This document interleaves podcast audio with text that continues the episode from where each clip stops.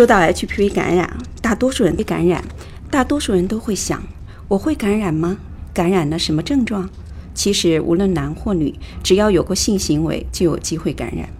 大多数感染者根本不知道自己已受感染，更不知道自己正在将病毒传给伴侣。日常生活接触不会传播 HPV，这点是不用担心的。我们先来认识下 HPV 病毒。HPV 属乳头瘤病毒科，含双链 DNA 基因组，与宫颈癌、阴道癌、头颈部癌症、阴蒂癌和肛门癌等许多癌症的发生有密切关系。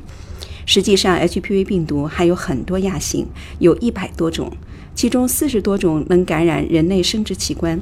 按发病率来分，分为高危型和低危型。其中，HPV 十六型和 HPV 十八型是全球最频发的两个基因型。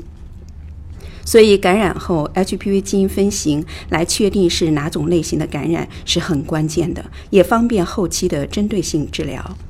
实际上，绝大多数大约百分之七十到百分之九十的 HPV 感染者并没有明显的临床症状表现，而且从未因此发生症状或健康问题。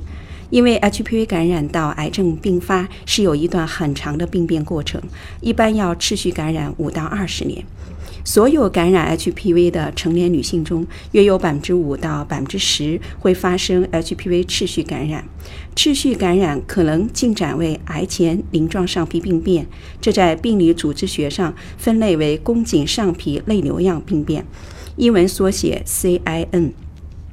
在大多数情况下，不经过治疗，HPV 会自行被自身的免疫系统清除，不会造成任何健康问题。所以，检测出来 HPV 阳性也不必惊慌害怕。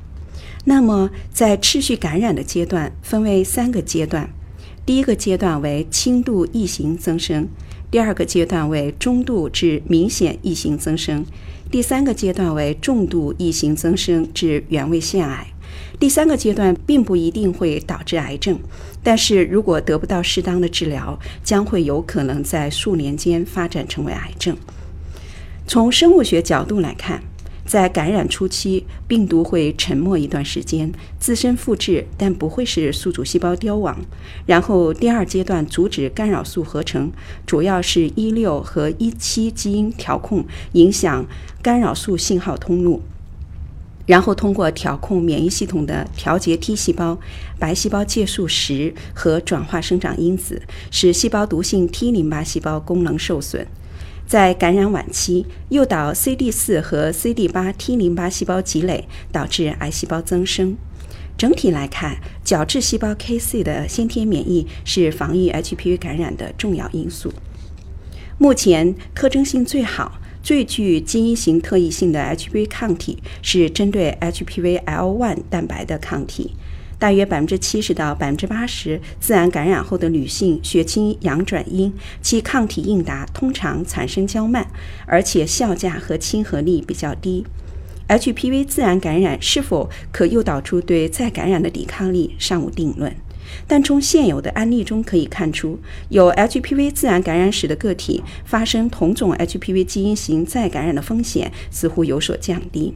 但自然感染好像并不能提供组群特异性或普遍性免疫保护，从而免于发生其他 HPV 的再感染。也就是说，感染后清除的患者感染同类型的概率降低，并不代表他会免于其他类型的 HPV 感染。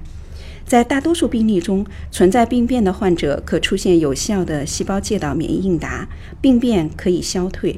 如果没有能形成有效的细胞介导的免疫应答来清除或限制感染，则有可能导致持续感染。如果感染的是致癌性的 HPV，那么进展为第二阶段或者第三阶段的几率就会增加。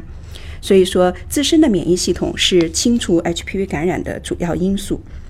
本节课程内容由毕业于新加坡南洋理工大学的黄硕博士编辑整理。